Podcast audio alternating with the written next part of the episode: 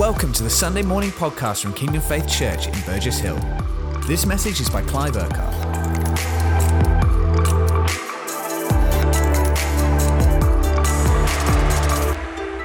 Good morning, everyone. A very, very happy new year to all of you uh, across all the congregations and anybody else connected into Kingdom Faith that is uh, connecting in this morning as part of our kind of Vision Sunday, our launch into 2024. I trust you've had a good Christmas, had some time to relax, chill out, uh, take a breath, take a pause.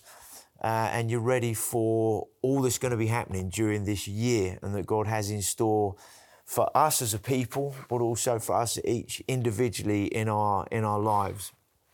And uh, this this first Sunday, the, the kind of first message of the year, is not so much a teaching on something. Uh, it's much more of like a roadmap uh, for the kind of direction of travel that we believe as a leadership that God wants to take us uh, as a church. And, and as you know, God always builds on what He's doing. He doesn't change His mind from one year to the next and say, we'll do this this year and do that next year.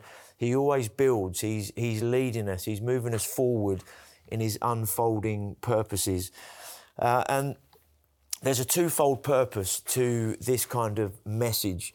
Uh, firstly, uh, for this year, so that we really know what is it that we are believing to see happen. So when God speaks, He releases faith, so that we know what it is we're looking for, what we're seeking to see happen during this year. Uh, and then the second one is the practical outworking of it. What is my part? What is each of our part in what God is saying? So, what are we believing for? And then, what is my part? That's really the twofold outworking uh, of really any message, but particularly this one uh, this morning.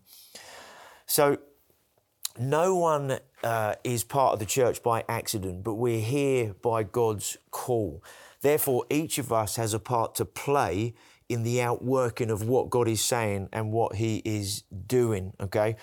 And there's a really simple invitation from Jesus uh, that, when responded to, defines everything in our lives and who we are as a church. Uh, it affects our hearts, our thinking, our desires, our motives, our decisions, our finances, our relationships, our focus, and the purpose that we're living for. Again, as I say, both personally in our lives, but also together as a people. And so we're going to jump straight into a verse called uh, Matthew 4 19 where Jesus says this Come, follow me, and I will make you fishers of men. Four key parts to that verse. The first one is come, an invitation to know Him, uh, to be born again, maybe, but an invitation to know Him, to have relationship with Him. Second one, he says, then, is to follow me. Uh, which is to walk with Him, to live in Christ, to live in Him. Third one, he says, I'm going to make you fishers of men. I'm going to make you. He's going to shape us. He's going to form us. He equips us for the purpose that he has for us. And then fourthly, to be fishers of men, to be fruitful. Now, he gave this invitation to four fishermen on, in, on the, the Sea of Galilee when he called them to follow him and uh, to know him, to walk with him, to be shaped by him, equipped by him, to then become fruitful in their lives. And, and as we know, as you can kind of see in the background of uh, behind me, uh, the four key steps of our discipleship pathway that we have as a church, which is in line with this verse, which is to know God, to live in freedom, to discover your purpose, and then to make a difference. Now, God speaks that to each of us individually in our lives, okay? That He's called us to know Him. He's called us to live in that freedom, to discover who we are in Him and the purpose that He has so that we can be fruitful, so that we can make a difference. And as well as that individually in our lives, He's also calling us as a body to live that out together so that we are who He's called us to be in the day and the hour that we are living in. Now, God has been speaking uh, the last part of 2023 and then into the beginning of this year in 2024, he's been, one of the things he's been saying is increase, increase, increase. And we only see the promises of God and the prophetic words of God outworked when we firstly believe them, secondly say yes to them, and thirdly then respond to them in what that means for our lives. And, and I believe in, in relation to that increase, in relation to us responding to Him, I believe there's five things that God is saying to us for this year that He wants us to live in and walk in uh, individually, but also together as a church. Five key aspects to what He's saying to us that He's going to be building upon from, from last year. And these five things, which we're going to unpack this morning, are these. Firstly, number one, Jesus is Lord. Okay, His reign in our lives. Secondly, the need to depend on the Holy Spirit. So that's His leading in our lives. Thirdly, the power of prayer, okay, which means His purposes being outworked. Fourth is us being a covenant community, okay, which is His love amongst us being expressed to one another, but then also through our lives together. And then, fifthly, the true gospel, His life being shared not just amongst us, but beyond us, through us, into people's lives around us, okay? So we want to unpack those five key aspects that I believe God is uh, God wants us to work out through this year. Okay. Now, we're going to keep them quite short. Again, these are not teachings on these areas. We're going to unpack all of these as we go through the year and what this means in different ways. Obviously, we've got three weeks of prayer and fasting that is beginning today. And during these next three weeks, in different ways, through encounter nights and prayer meetings, through uh, the book that that uh, James written, He reigns. As we unpack that each day, God's going to be speaking to us, working in our hearts and lives. As we focus uh, very much around the prayer and fasting and going into February and March as well, prayer very much being central. What does that mean for us personally in our own lives to develop a, a, a, a history of prayer, a relationship with God? What does that look like to develop that? But also corporately, what does it look like to be a people of prayer? In a, in a stronger way, in a fresh way, in a more effective way in relation to what God is saying to us as kingdom faith. So the first one of those is, is this Jesus is Lord. And uh, that's really all about his reign in our lives. Now, those three words, Jesus is Lord, this really sums up the Christian life. Everything that we believe flows from these three words, okay? Romans 10, verses 9 and 10 says this If we confess with our mouths that Jesus is Lord and believe in our heart that God raised him from the dead, then you will be saved.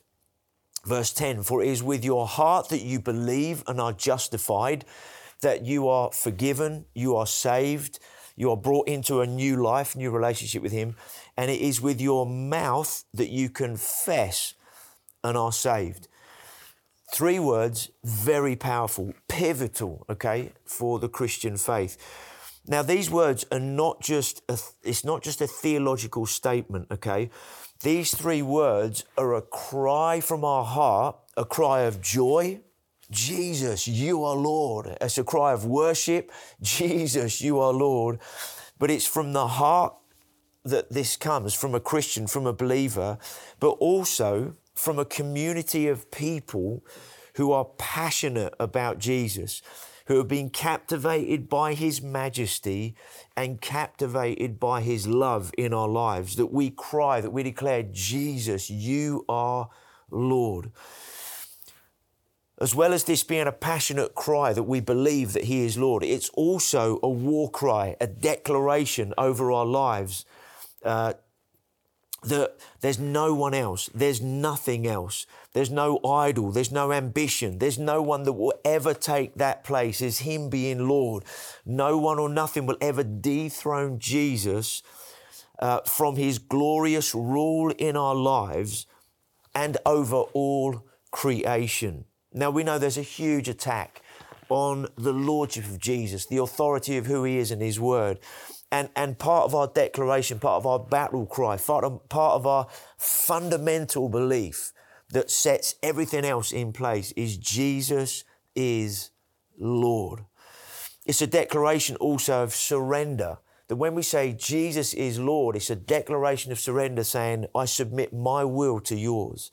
I surrender my life to you. And I surrender my will and my life to you to serve you, to serve your purposes here on earth.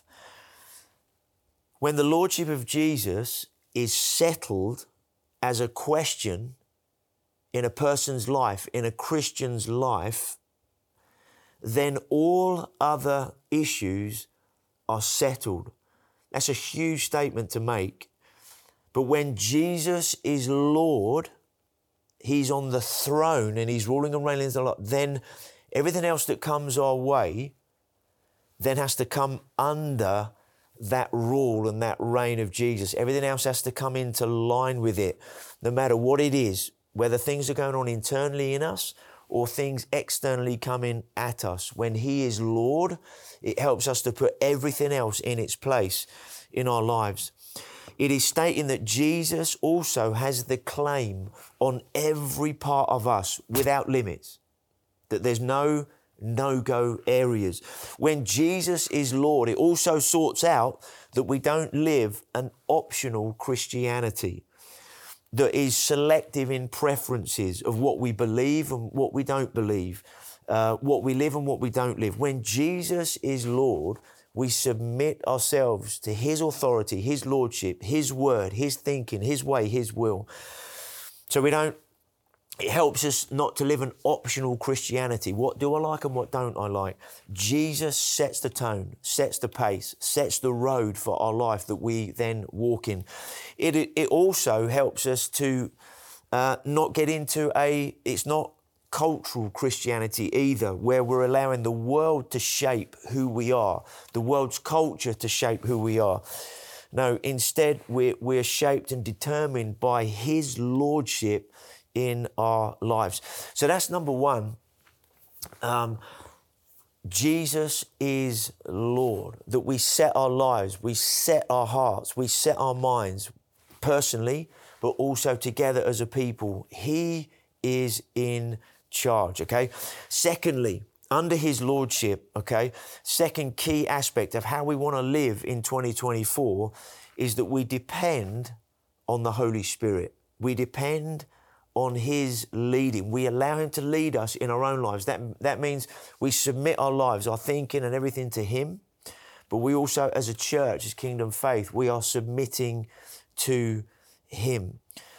Uh, A.W. Tozer, who was a, a theologian, a pastor, an author, he said this The church was never intended to be a natural and intellectual organization, but a supernatural instrumentality dependent on the power of God. What does that mean?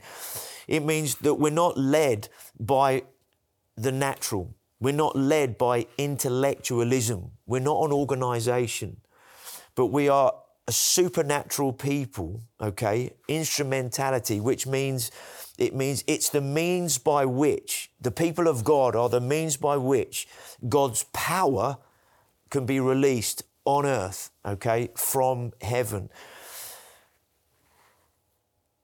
being dependent on the Holy Spirit is means the Holy Spirit's presence and power being the mark of who we are. It was certainly the presence and power of the mark of the first, the early church, 2,000 years ago. And it's the same today in how the, God wants to work out his purposes, that we're dependent on the Holy Spirit. Jesus said this in Luke 4, uh, 24, verse 49. Jesus said, I'm going to send you to, to, to the disciples. He said, I'm going to send you what my Father has promised, but stay in the city until you have been clothed with power from on high. Jesus knew that the, the disciples, the early church, were not going to be able to fulfill the call and commission that he was giving them without the life and power of the Holy Spirit. And it's the same today. Now, in one sense, we know this, we know this here but what God is speaking to us about is a fresh dependency and allowing the Holy Spirit to lead us in, in every way. Our trust and power is not in our knowledge, it's not in our experience, it's not in the way that we do anything or we do something. A life out there, the world out there, cannot be changed by our knowledge, by our experience, and the way we do things. A life and the world out there can only really be transformed by the life and the work and the power of the Holy Spirit in someone, in a people, then th- and through a people into people's lives. He, the Holy Spirit, is the Spirit of truth. He's the Spirit of love the spirit of wisdom, the spirit of power, the spirit of faith in us, etc., that enables the life of Christ to be at work in us and then through us. So, as well as Jesus being Lord, under his Lordship, we want to surrender afresh to, and be dependent on the Holy Spirit in our lives. Paul writes this, Paul the Apostle in 1 Corinthians 2, verses 1 to 5. And so it is with me, brothers and sisters. When I came to you, I did not come with eloquence or human wisdom, as I proclaimed to you the testimony about God. For I resolved to know nothing while I was with you except Jesus Christ and Him crucified. I came to you in weakness with great fear and trembling. He just shows that Paul was was a, was somebody just like you and I who had natural fears, trembled. He he he you know, and he knew I've got to trust in God. I've got to put my trust in God, in the Holy Spirit.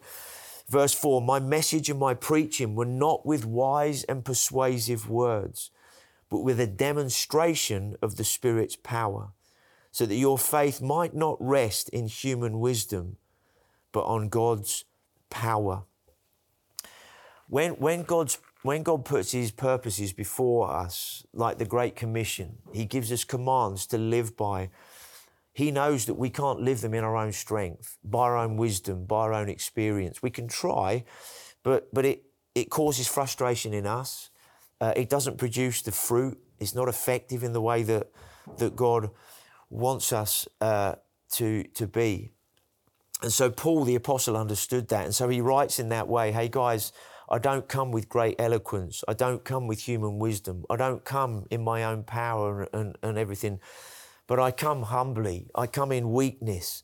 Uh, I, I, don't, I don't boast about who I am, but I come in weakness, trusting in the Holy Spirit's power to be who I've, God's called me to be, but then to be anything for you as a people. I come humbly and in the Spirit's power. And that's how God wants us to live our lives. We are aware of our weakness. I certainly am aware of my own weaknesses and don't want to depend on anything else except the Holy Spirit in 2024. And so to depend on the Holy Spirit is to yield daily, is to surrender daily. It's a moment by moment walk with Him. It's not just a one time decision at the end of the year, because we know all kinds of things come at us every day. And, and a relationship with Jesus is a moment by moment walk. And therefore, we moment by moment say, Holy Spirit, I want to depend on you today. I've got things coming up. I don't know how to handle, I don't know how to be, what to do.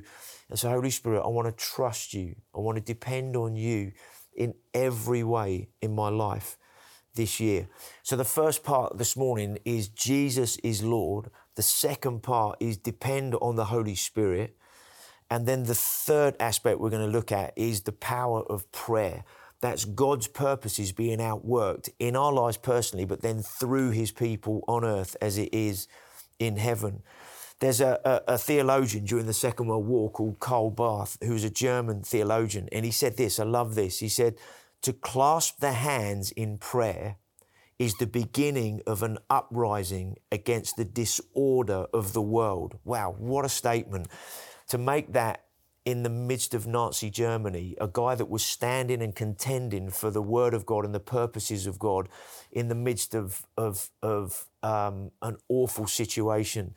And he understood, along with many others through history and many others in our day, and hopefully us as a people believe this, that any move of God in an individual or a church is conceived and birthed in prayer. Prayer is the engine room of, of a believer, it's an engine room of any church. And, and there's, there's two key parts to prayer, okay? First is the personal side, okay? Now, what does that mean? Personal prayer is the essence of yours and my relationship with God. So, personally, prayer is the essence of our relationship with God. The second part of prayer is the corporate aspect of prayer. And the corporate purpose of prayer is to release the purposes of God, is to pray into and release the purposes of God on earth as they are in heaven. Now, those two things are so important that they work together the personal side of prayer and the corporate side of prayer. Because the health of any church is determined by the health of the individuals within that church. And so we want to, we want to, develop that engine room of prayer in our own personal life, that relationship with God.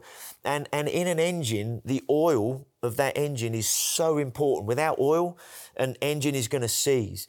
But with the right oil, uh, functioning and, and going all around that engine, that engine can operate in the right way, in the right temperature to, to bring movement to what that engine is within, whether it's a car or a, uh, whatever it is it, it, it, it's in. And so when we pray, what we're keeping, we're keeping the oil of the Spirit in our lives, that, that right temperature, that right viscosity, so that the oil of the anointing of the relationship we have with God flows in us and around our lives so that we can know Him more deeply, know Him more intimately, know Him more personally, hear His voice in our lives, what He's saying to Him. And as we cultivate that personal relationship with Him, responding to his invitation of intimacy, then that helps and enables us to live healthy spiritually and it helps to keep other things at bay in our lives that would want to try and steal, kill, and destroy us, okay? Now, that then feeds in to the corporate aspect of who we are as a people, who a church is, okay? And the corporate purpose of prayer is then to pray into the purposes of God, to intercede, to, to stand in the gap, to release the purposes of God, to stand there in agreement, in unity together as a people. So let's just have a quick look at a few verses here. 1 John 5, verses 14 and 15. Uh, John says this This is the confidence that we have in approaching God, that if we ask anything according to His will, God's will, then He hears us. And if we know that He hears us, then we, that whatever we then ask, we know that we have what we ask of Him. There's some incredible promises in there that we're going to unpack over the next few weeks as we look at different aspects of prayer, both personally and corporately. But what a promise from God that if we pray anything according to His will, He hears us, and then we have what we ask of Him. Look at this in Matthew 18, verses 19 and 20. Again, truly I tell you that if two of you on earth agree about anything they ask for, it will be done for them by my Father in heaven. Wow, what another amazing promise. Where two or three gather in my name, there am I with them. So, some incredible promises here. Ephesians 6, verse 12 says this for our struggle is not against flesh and blood, but against the rulers, against the authorities, against the powers of this dark world, and against the spiritual forces of evil in the heavenly realm. So when we pray, we're not coming against people, okay? Prayer is a spiritual activity, both personally and corporately. We're encouraged by Scripture that when we pray and we align our will with God, both personally and corporately, we are going to have what we ask for in prayer because we're aligning our wills with God individually and corporately. And when we pray in that name, in the Spirit, in His name, in His authority, understanding that it's a spiritual battle that we're in, okay, that we're going to overcome the powers of the enemy and all the opposition that would come against us personally and corporately to see breakthroughs, to see release in our own lives and through who we are as a people, okay? Really, really important. Now, something I just want to say at this point, which we're going to unpack more over these next few weeks the importance of, let's use this phrase, covenant prayer together. That we're in covenant. What does that mean? And, and there's some things in Matthew 18 that are so important that come before the verse that I've just read uh, that we're going to unpack as well through these next few weeks. Agreement in prayer doesn't just come from standing in a prayer meeting together and saying, let's agree on this. Agreement in prayer comes because we are in agreement in our lives together, okay? This is really, really important because it feeds into the next point that we're going to look at. It feeds into being a covenant community, okay? But let's just stick with this for a moment. It's so important that being in agreement, being in covenant relationship with one another is really important. What it means is that we need to make sure we're clean in our hearts, in our, in our own hearts and lives, in how we're living. We're clean before God, okay? But we're also clean with one another, that there, there are no offenses towards other people, um, that there's no place for the enemy, there's no angst, there's no division, there's nothing that could bring kind of separation, that we're not giving the enemy any room to get a hook in our lives. And an agreement is, is more than just saying, yeah, I'll agree with you in prayer, in a meeting. It's about agreement in our lives. And this is going to be so, so important going forward because the enemy looks for little places at hooks he can get into to bring discord, to bring division, and to try and water down the effectiveness of prayer in our own lives, okay? And before we were praying, uh, and we're going to unpack that more, okay, over the next few few weeks. But when we were praying before Christmas as a leadership team, uh, we had an amazing time uh, one Monday morning, just praying, interceding. It was a powerful time. And um, one of the leaders in the room w- was on their knees, really crying out and praying. We all were, but they were just praying out something. And, and what came out, um, I can't remember everything that was said, but what came out in their prayer was, was God, we want to be a people of sacrifice who fall to our knees to be a people who sacrifice in prayer to be persistent in prayer, overcoming all the resistance of the enemy, to see breakthroughs in our own personal lives, but breakthroughs through our lives corporately, in our towns and in our communities and in our region and nation. And, and it was like this um, are, are we going to be prepared to pay a price on our knees, kingdom faith? To come to our knees in a fresh way of surrender and under his lordship to pray in such a way that sees breakthroughs, that sees release in and through our lives. And, and it was it was like a it, it, in the room at the in that moment it was like God yes I I I, I want to say yes to you but I know I can only say yes and your Holy Spirit enables that kind of prayer to take place. And so, hopefully, this morning you, you you're going to be one that says, "Yes, God, I want to I want to say yes to you in terms of prayer." Now, that feeds into the fourth part we just want to look at for a few moments, which I, I've just put out, named it this: that God wants us to live this year as a covenant community. Okay, and and what does that mean? It means His love is right at the heart of who we are. Now, I know that's already being expressed in different ways amongst who we are as a people. And, uh, and just to unpack a couple of things for a few moments. So, the word covenant, what, what does that mean? Because some people say covenant, what, what is that? And covenant really is um, a binding agreement. A covenant is agreement between God and his people. God's part of that covenant is this biblically, okay? This is what covenant means God from God's point of view. I will never, never leave you. I will never, never forsake you. When you read that in the Bible, uh, the Hebrew of the word never there is has a double meaning, a double emphasis. He doesn't just say, I will never leave you. He says, I will never, never leave you. I will never, never forsake you. It's like the second part is like in capital letters to say to us, I, I, I will never turn from you. I will never leave you, forsake you. It's like, it's like that. It's really powerful. And, and there's, there's four elements to covenant, okay?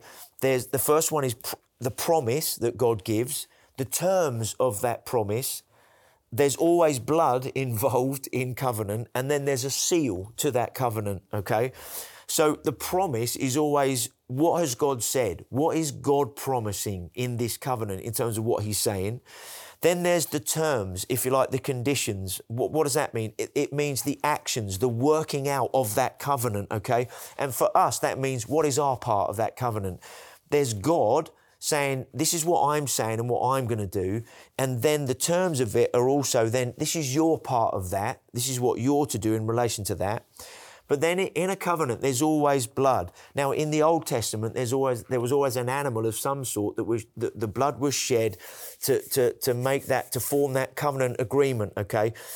Now, for us, this side of, of, of the cross, the new covenant, is Jesus. It's His blood that is the blood of a new covenant. Okay, that that God has that God has made with us. So we don't have to shed our blood. Jesus has done that for us. Okay, and and the seal for us now, and, and we read, read that in Ephesians in the, in the autumn, we were going through in, in, in uh, chapter one. The seal is, is the Holy Spirit, okay? He seals the work of Jesus and the work of the blood in our lives, okay?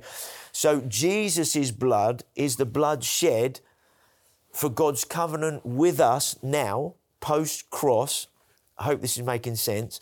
And the Holy Spirit in us seals all the work that Jesus does in us so that we can live in the covenant promises of God, right? Now, so God, God makes agreement with us, covenant with us. He sent Jesus to the cross to make it possible to us to have a covenant relationship with Him. And that has been fulfilled in His blood and sealed by His Holy Spirit, okay? Hopefully, you understand what I've just said.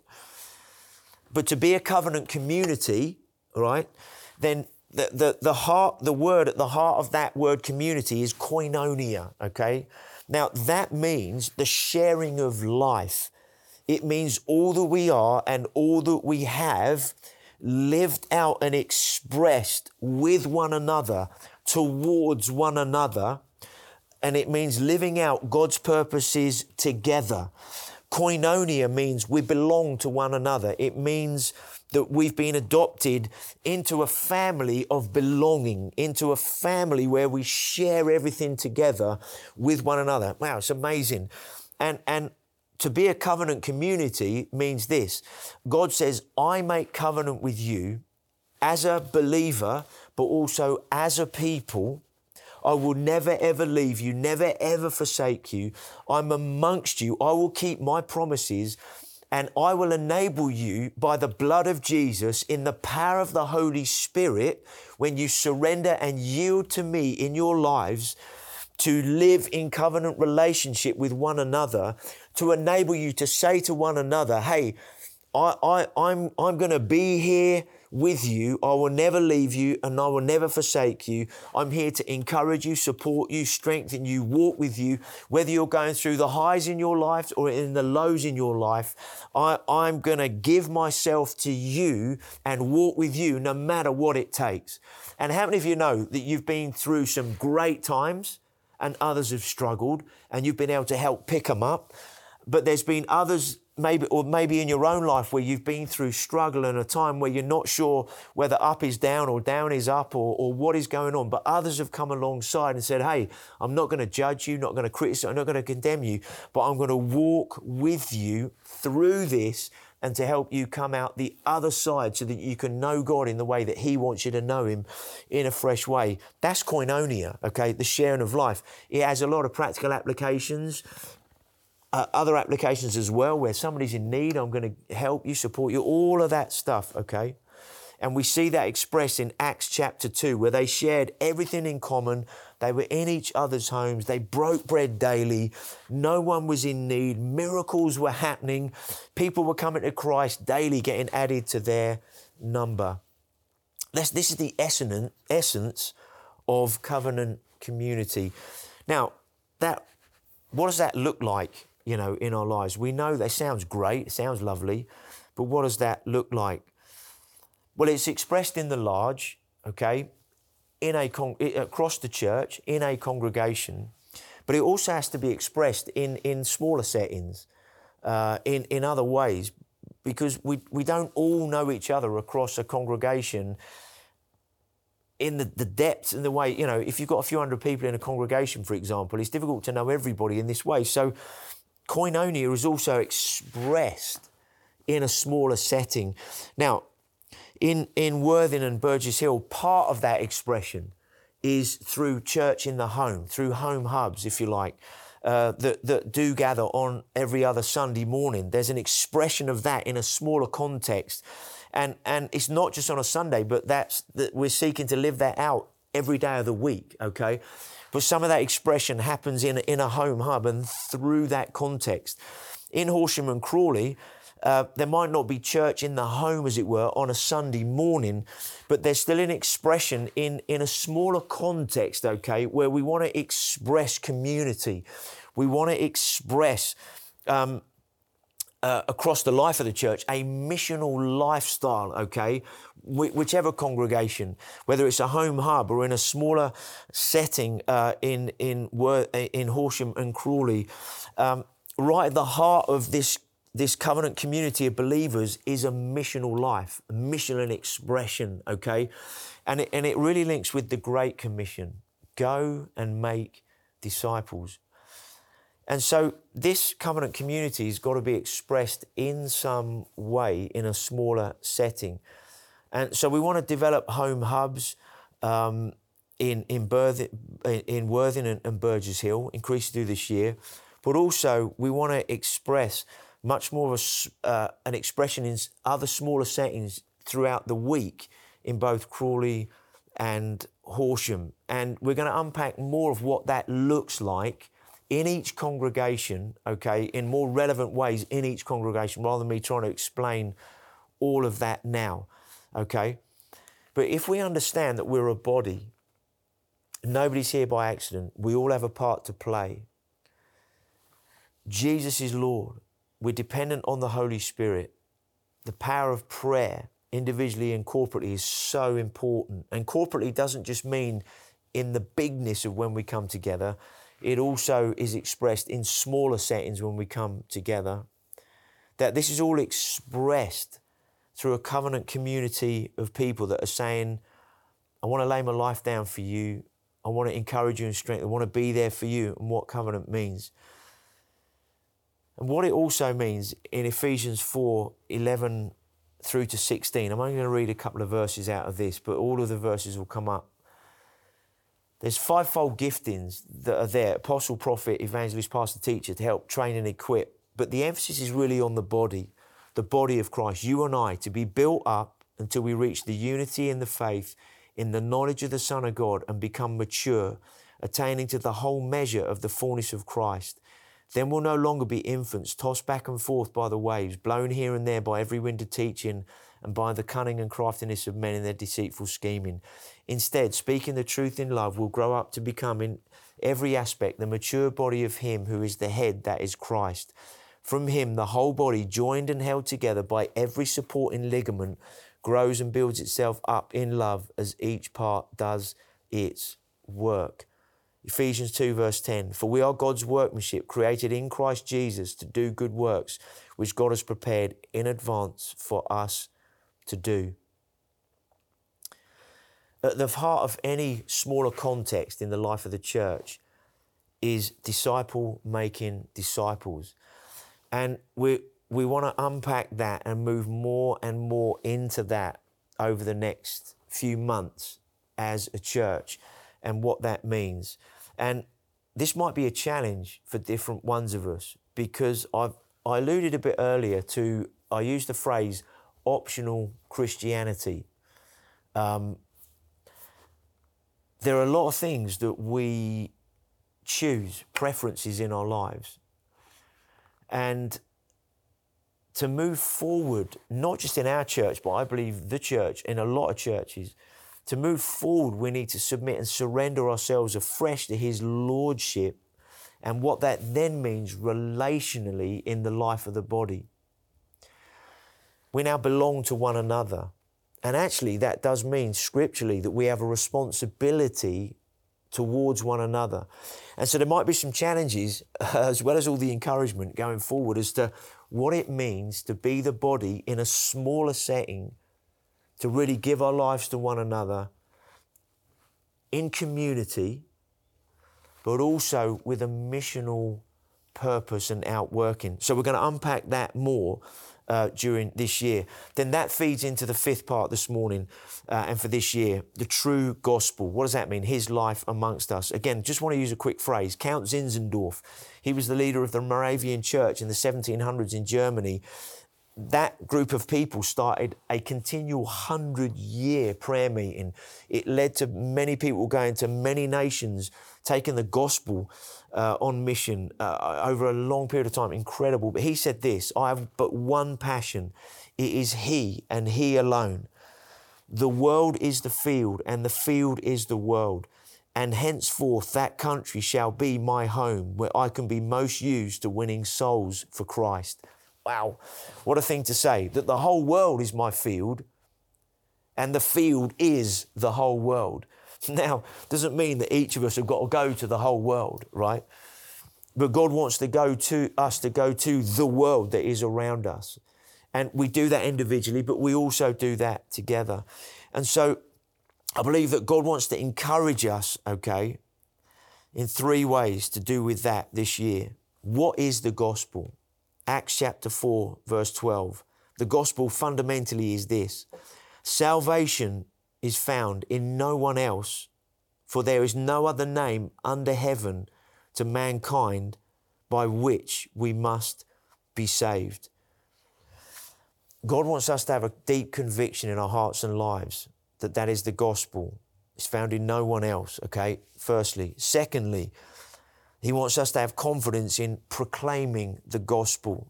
Acts 4 29 to 30 says this The early church, under a lot of pressure, being persecuted, okay, they were being locked up for their faith and all sorts of things were happening. This is what they prayed, having been to Peter and John, having been released from prison, said this Now, Lord, as they prayed together, uh, not just them two, but the, uh, the body of believers. Now, Lord, consider their threats and enable your servants to speak your word with great boldness. Now, they'd already been doing that, but in the face of opposition, they said, God, we're not going to back down. We're not going to back off, but actually give us great boldness now, not just boldness, but great boldness. Stretch out your hand to perform signs and wonders through your name and through your holy servant Jesus. They were like, we ain't backing off, even though everything in the culture, even though everything around them said, back off. They said, we're not. We want to proclaim the gospel. Okay? So, what is the gospel? A deep conviction that Jesus is salvation, that no other name under heaven can be saved except through him. Secondly, a confidence and boldness to preach the gospel, to share who He is. And thirdly, talk in Jesus. What does that mean? Personalizing the Great Commission, your story. We all have a story, and God wants us to share that story with others around us in 2024. Okay? So, just in summary, five things for this year Jesus is Lord. Depend on the Holy Spirit, the power of prayer, covenant community, the true gospel. We're just going to take a few moments, uh, in, a, in a few moments, just to, to pray and just respond this morning. We're right at the beginning of our prayer and fasting for 2024. Isaiah 58, verse 6, 7, and 8 really describes aptly the purpose and the power of fasting. Verse 6 to loose the bonds of wickedness and injustice, to undo heavy burdens, to set the oppressed free, and to break every yoke of oppression. Is it not to share your food with the hungry, that you bring to your house the poor who are cast out? When you seek the naked, that you cover them, and not hide them from your own flesh or from your own family. The outworking or the promise connected with that is then your light shall break forth like the morning, your healing shall spring forth speedily, and your righteousness shall break, break out before you, and the glory of the Lord will be your rear guard. There's some amazing promises in there. But I just want to encourage you as we come, as we start to pray and fast today, to surrender afresh to His Lordship. To say, Father, I want to depend on your Spirit. I want to depend on you, Holy Spirit.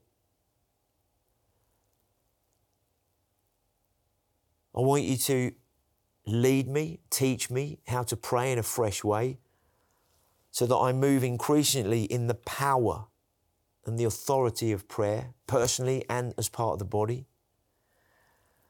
Father, I want to yield afresh as part of the covenant community that you brought me into in kingdom faith. I want to play my part in the body. And I want to live in the power of the true gospel as I share it with others. But I want to live in the power of that gospel in my own life in the days that we're living in. Let's just take, let's take a moment just to respond to Him. Father, I just yield to you afresh as my Lord, not just as my Savior, but as my Lord. Father, over these next few weeks of prayer and fasting, I want you to take me through a fresh process of yielding to your Lordship so that in every area in my life, you are Lord. Holy Spirit, take me on a journey in these next few weeks. Show me how to depend on you, to trust on you in a fresh way, so that you can lead me in the way you want to lead me. Teach me how to pray. Take me beyond what I've known and what I've experienced in prayer. I yield afresh to you, to your voice, your leading in prayer, personally and corporately.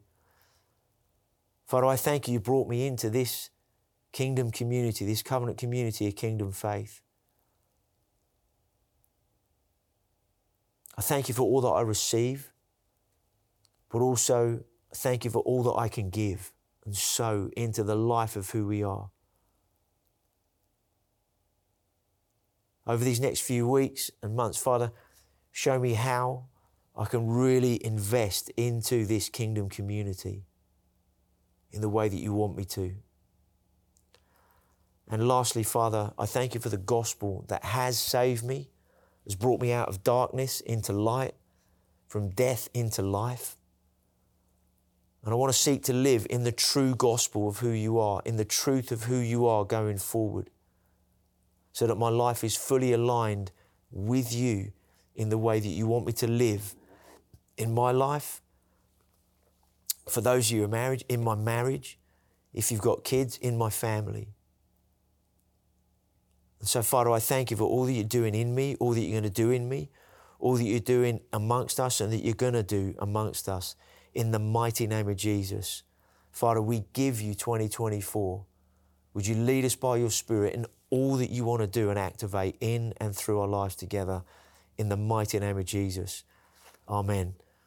Amen. Bless you guys. Um, there's a, a, a, little prayer leaflet for the 21 days of prayer and fasting for each congregation uh, that's, that's relevant for each one in terms of what that's going to look like in each congregation. Uh, if you haven't got your copy of He Reigns, uh, you can grab that this morning. If, uh, in terms of paying for a copy, that's a challenge for you, please don't let that be a barrier. Please just uh, go to your congregation leaders uh, this morning and say, oh, I don't have the wherewithal, uh, and, and we'll give you a copy, okay, so that you can use that every day through the 21 days. Um, encourage you to get into prayer triplets with a couple of others and, and meet together, pray for, for each other, uh, strengthen each other during these days. There are lunchtime prayer meetings uh, in Horsham at Foundry Lane from 1 to 1.45 each day. You're more than welcome to join us, uh, join together as we come and pray. The, the, the staff team, we're meeting every day to pray weekday, to pray, and please come and join us as we pray together and worship together during those times. Um, encounter evenings on Tuesday evenings are, are here in Horsham in Foundry Lane. On Wednesday nights, each congregation has local encounter and prayer taking place in the evenings where you are. Friday evenings are feasting evenings. That might sound a bit funny in the context of uh, fasting, but I really believe that we want to build community. And in those times of feasting, when you have a meal together uh, in your homes, invite others around uh, in your homes, whatever that context might look like, but really make the most of that time. Break bread together as part of that meal, okay? Um, pray for one another, encourage each other, prophesy over each other, build each other up in our most holy faith. Okay, so use that time as, as uh, for fellowship, for eating together, breaking bread together. Okay, and then I just want to encourage you. Um, in whatever you're fasting, you might be doing one meal a day, two meals a day. I want to encourage you take at least one day a week and fast for a day.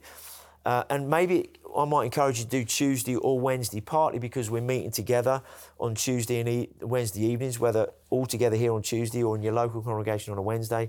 Maybe encourage you just at least fast for one day. And, and maybe if you've never done that, just help to stretch you spiritually, okay, in terms of what God wants to do in your life. So we thank you, Father, for all that you do in 2024, all that you're going to do amongst us. And we give you glory and honor right at the start of this year. In the mighty name of Jesus. Amen. Bless you guys. Have a great 2024. Thank you for listening to this Kingdom Faith podcast. We trust it's been an encouragement to you. For more information and resources from Kingdom Faith and our other audio and video podcasts, please visit www.kingdomfaith.com.